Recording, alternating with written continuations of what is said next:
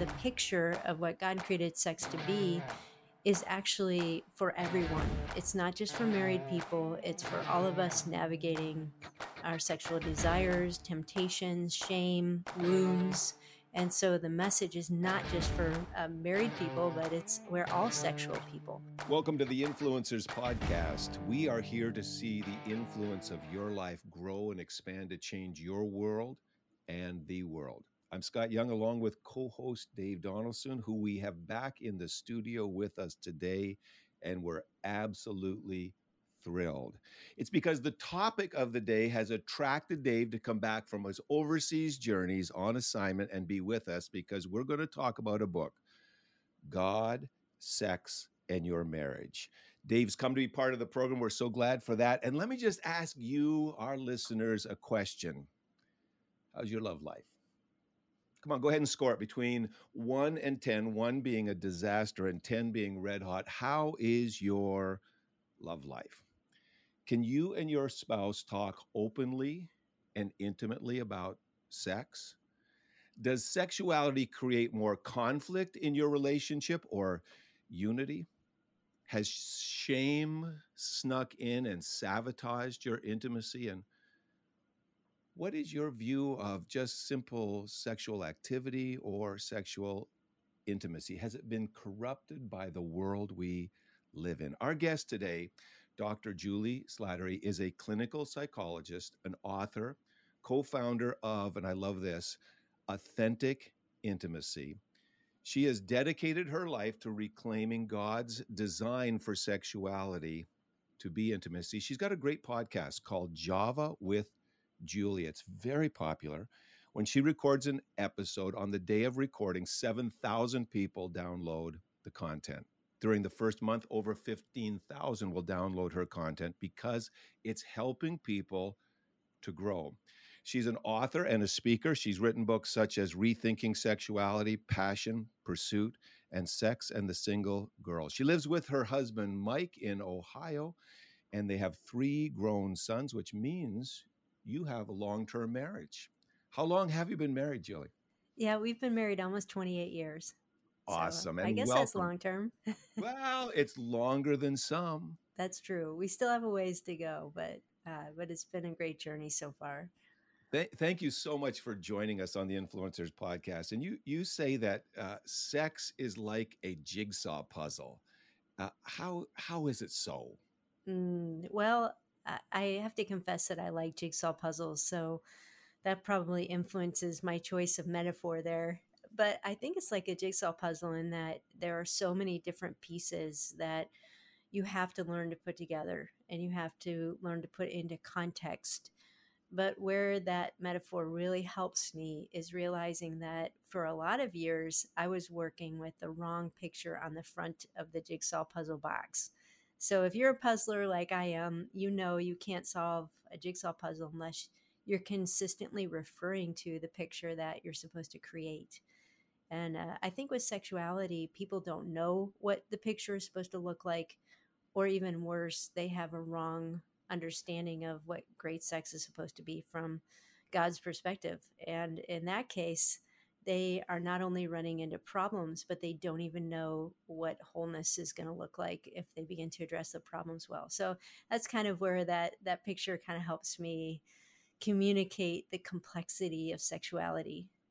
So, so what are some of the problems and pain points that people find themselves in when they don't know the image they should be measuring themselves against?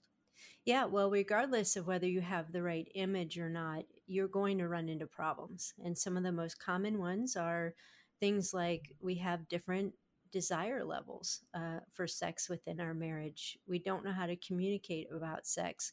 We're coming in with uh, past experiences that lead to shame, lead to misunderstanding.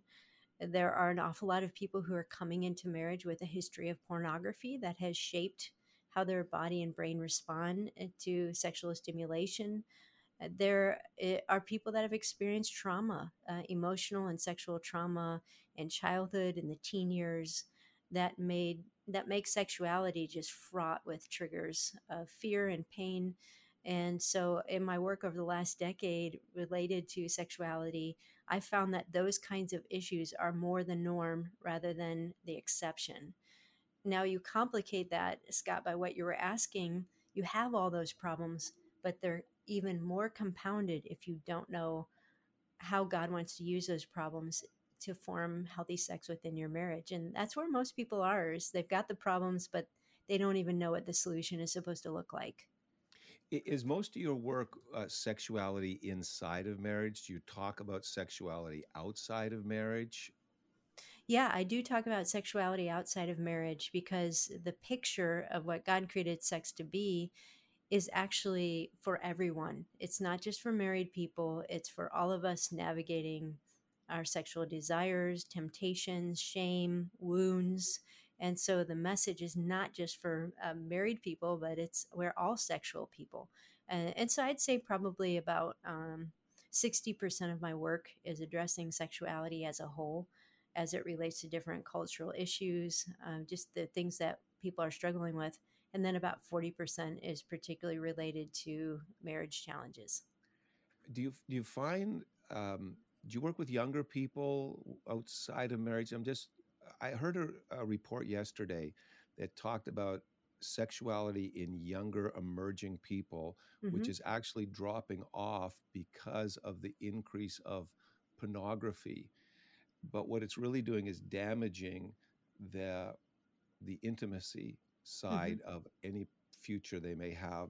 It's just like uh, sex, but why do you need someone else is right do you find that with younger lives yeah absolutely and not just as a result of pornography but there's a cultural shift from thinking about sex as an expression of love and intimacy and connection to thinking about sex as a form of self-expression and so the research that is coming out on gen z uh, and young adults in our day and age are saying that there's a lot more experimentation, uh, a lot more with pornography, but also sexting and uh, experimentation with gender expression and things like that, that are sort of replacing the traditional way of viewing sex, which is sex as a way of connecting intimately with another person.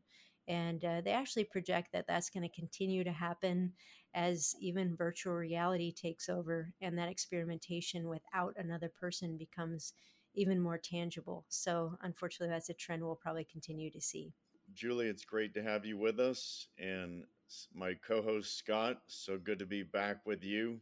Uh, I have been on assignment uh, working on the crisis in Ukraine. And uh, I just got, by the way, the latest uh, listening audience has gone up since I've been on assignment. So, uh, Scott, you're doing a great job. Uh, Juli, how do the four pillars of God's love for us that you speak about help us have the right perspective of sexual intimacy in marriage? Yeah, well, welcome back, Dave. I'm glad that I can be on the show for your return. And uh, yeah, I love to explain those four pillars. We have to start by understanding that the front of the puzzle box, from coming from a Christian perspective, is actually God's love for His people. It's Christ's love for the church. And that is the larger picture of sexuality that we read about through the Bible. And I could spend hours explaining that. Uh, as Paul says in Ephesians 5, that's a mystery. Um, we won't take the time to dive into that today, but this is one way that that becomes very tangible when we say, okay, if a husband and wife's love within marriage are supposed to look like Christ's relationship with the church, well, what does Christ's relationship with us look like? And so in the book, I break that down into four specific pillars and apply them very practically to what we should be working towards in uh, in our relationship sexually and within marriage. So the four pillars, I talk about them briefly, and then we can dive in wherever you'd like to go deeper. But the first one is faithfulness. So faithfulness is the foundation of our relationship with God. It's trusting his word, trusting his character. And in a similar way, marriage is unique in that it's this covenant, it's a relationship based on a promise to be faithful. Uh, and faithfulness is about more than just not cheating on your spouse, it's all about the character and trust that we're building within marriage. The second pillar is uh, intimate knowing. The reason that God calls us to relationship with Him is not just so that we obey Him and that we're good people, but He wants to have what he says deep, intimate fellowship with us. And so your relationship with God should be more intimate today than it was 10 years ago. And in the same way, sex is not just about doing and following the rules, it's a journey of intimacy, it's an invitation to be deeply known by one another. The third pillar, I think, surprises a lot of people when it shows up in the sexual relationship, but it's unselfish love. Uh, our theology of Christianity says that love is actually impossible without sacrifice, and that uh, that really the pinnacle of God's love for us was the cross when He gave His Son for us. And in a similar way, healthy sexuality is going to require an element of unselfishness on both the husband and wife's part. If that doesn't exist, you can't have a thriving sexual relationship. And then the fourth pillar is passionate celebration. Uh, you know, as God's people, we're told to gather regularly to celebrate our love for Him, to worship, to rejoice in all seasons, whether things are going well or not. There's a time for passion and celebration in our expression of love. And in the same way, God has created sex to be very passionate, to have the capacity for great pleasure. And that's a good thing when it's within the context of celebrating the promise of love that God has called the husband and wife to have for each other. Many years ago, I was giving a two part series at our church uh, outside DC. And the first week was on the gift of marriage. And I made the statement that the greatest gift you can give your future mate is your virginity. Uh, but if you've lost that, the next best thing is to start now. And so the following week, I spoke on the gift of singleness, and I made that same statement. And a lady in the second row stood up, walked towards me, and said, You are full of bleep. And afterwards, I talked with a lot of uh, couples that were cohabiting.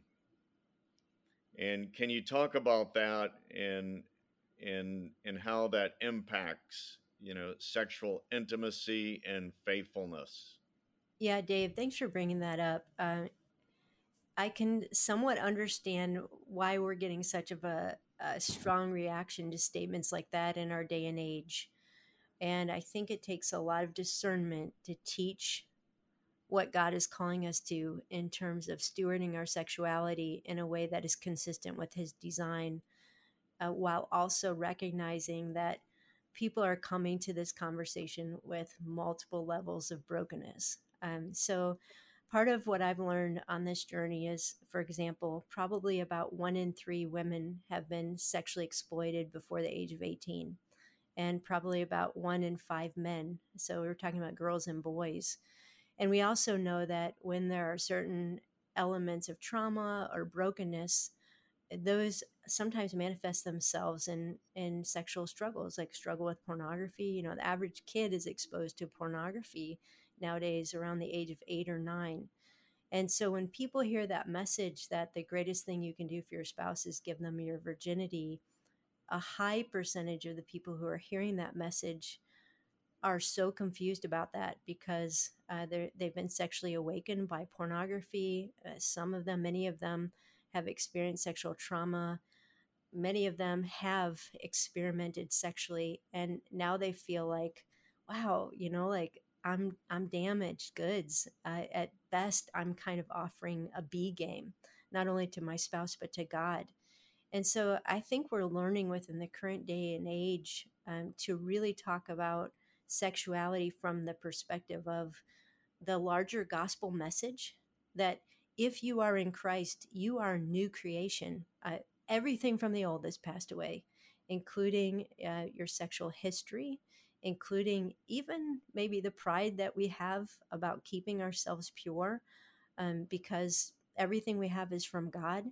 And so when we come to Christ, we are empty before Him, broken before Him, and all things become new. And so I, I, think really challenging people that really one of the greatest gifts we can give is surrendering our sexuality to the Lordship of Jesus Christ, which, yes, includes uh, saying that God wants us to honor this gift and to steward it within the covenant of marriage. But it also includes what do I do with my shame? What does Jesus say I need to do with my shame? What do, what do I do with my wounds? Where's where's God in the midst of the sexual trauma I experienced as a child? Uh, what do I do with my addiction to pornography if I just can't stop on my own willpower? Uh, these are the questions that uh, at least 50%, if not more, of Christians are navigating. And so I think we need to go a lot deeper, not just in calling people to the right behavior, but inviting them on the journey of what it looks like for God to create all things new so that the fruit of that is the behavior that honors God within marriage or singleness. Uh, do you find that current uh, sexuality as it's practiced in the world in general, which now almost front loads sexuality in a relationship. People meet and they have sex, and then they say, Well, maybe that'll be the kind of person I want to have a relationship, which used to be totally opposite. There used to be a season of getting to know somebody, getting to know their values, and the prize was like sexuality. It's now front loaded, but it seems to have done a lot of damage uh, to intimacy. There seems to be a lot of sexual activity and maybe to the loss of intimacy. And how can couples that have lost intimacy, which is a very high value to you in your writings, how can they recapture intimacy and and how can we help people that are broken uh, get whole again? Yeah, that's a good question, uh, Scott. And really, there's two different issues that you brought up in that question. The first one is the trend that we're seeing of people having sex before marriage, just recreationally, or even justifying it by saying, hey, we need to know if we're compatible before we get married. And I would just challenge that individual that you're thinking about sex all wrong. Sex is not about compatibility Sex is about the expression, the physical expression of covenant, of the promise, of sharing your life for each other. And I would go so far as to say that every sexual relationship will encounter elements of incompatibility. Even if you're compatible, maybe when you're dating, you if you get married, you're going to find out that you're incompatible through seasons, uh, through different struggles that you go through, and that actually incompatibility is part of God's design for sex because it's not just about immediate pleasure. He wants to teach us those other elements of what it is to deny myself out of love for my spouse. Um, and so I, I, again would really challenge the framework that we're using to talk about sex in our culture today. It it messes people up not just uh, in their pursuit of love, but it messes them up in how they navigate sexual issues within marriage. And that kind of gets to the second question you asked. Mm. Um, I, I think most people view sexuality as an activity rather than an invitation for intimacy. So, uh, the most common questions that people from a married perspective want to ask me are How often should we be having sex? Um, what if we're incompatible? What if I'm no longer sexually attracted to my spouse?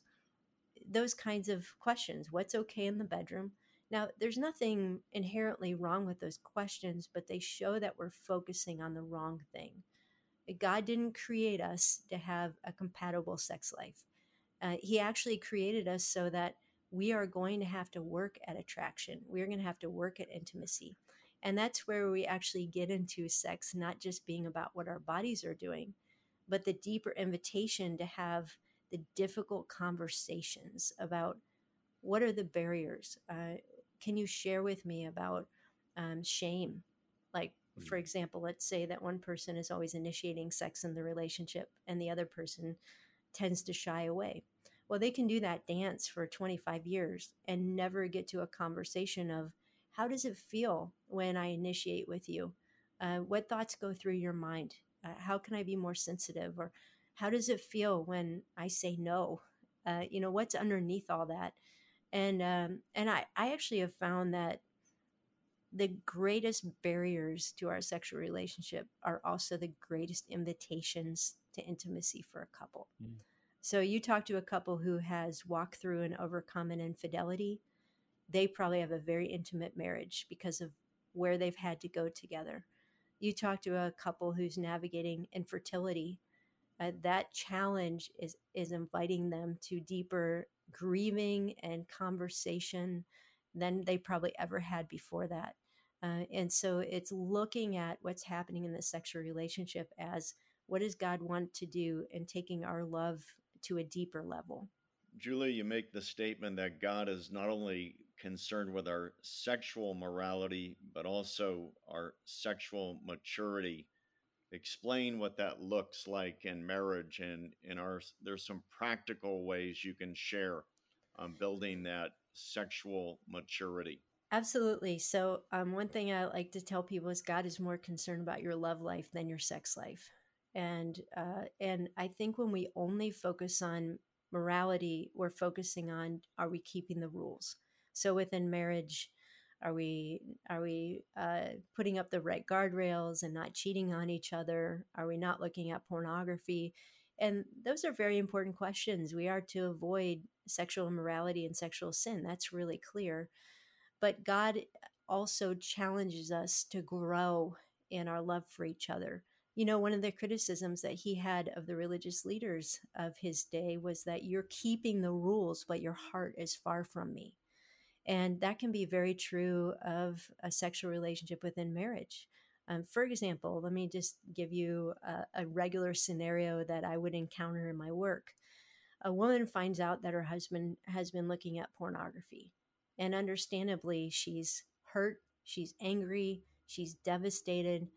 She unleashes all these feelings towards her husband. And he, if he's a good man, feels ashamed. Uh, he's been keeping it a secret because he doesn't know how to share it with her. He doesn't know where to go with that. Now, what happens next is really key. Does she continue with the attitude of, you broke the rule and I didn't? Uh, therefore, I have a higher moral ground than you do? Or does she humble herself and say, hey, you know, there is brokenness in our marriage I didn't realize was there. And yes, we have to address the issue of pornography. But even in that, I want to understand how God wants me to respond. I want to understand your journey. Uh, I need to heal and deal with my anger and my sadness. But this is a this is a journey with the two of us. Uh, and so that's an example of where one person will say, I kept the sexual rules, so you're the one that needs to get help, instead of saying, No, God actually not only wants us to address the moral problem, God also wants to mature us in teaching us what does grace look like? What does forgiveness look like? What does confession look like? How can we get to the place where we're so open with each other that we can be honest about temptations and about where we're vulnerable?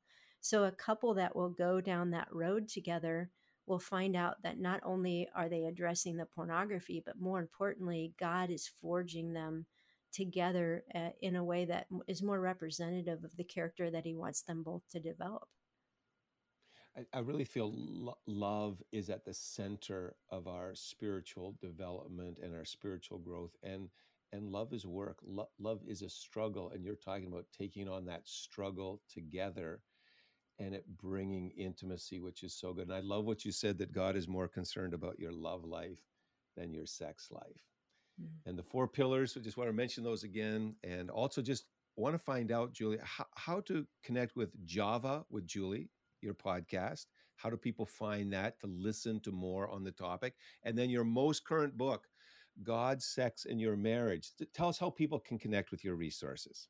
Yeah, so you can find that podcast Java with Juli on any podcast platform. And then all of our resources are available at our website, which is authenticintimacy.com. And remember that image Juli talked about that puzzle, and that puzzle it, it, it, probably has the picture of Jesus on it, and Jesus is faithful, and Jesus is intimate, and Jesus is unselfish, and Jesus is passionate. Those four pillars are so great I want to thank you just for being part of the Influencers podcast. So great to have Dave Donaldson back with us again. And as we continue to grow our influence, let's touch our neighborhood and let's touch the nations. We hope you enjoyed this episode of the Influencers Podcast on the Charisma Podcast Network. If you enjoy our content, we would love for you to subscribe and have the opportunity to tune in to future podcasts. You can follow us on all social media platforms at the Influencers Podcast Official. You can stay up to date, hear more inspiring content, and unlock your full potential as an influencer. Remember to use your influence to create lasting change that draws the world closer to Jesus.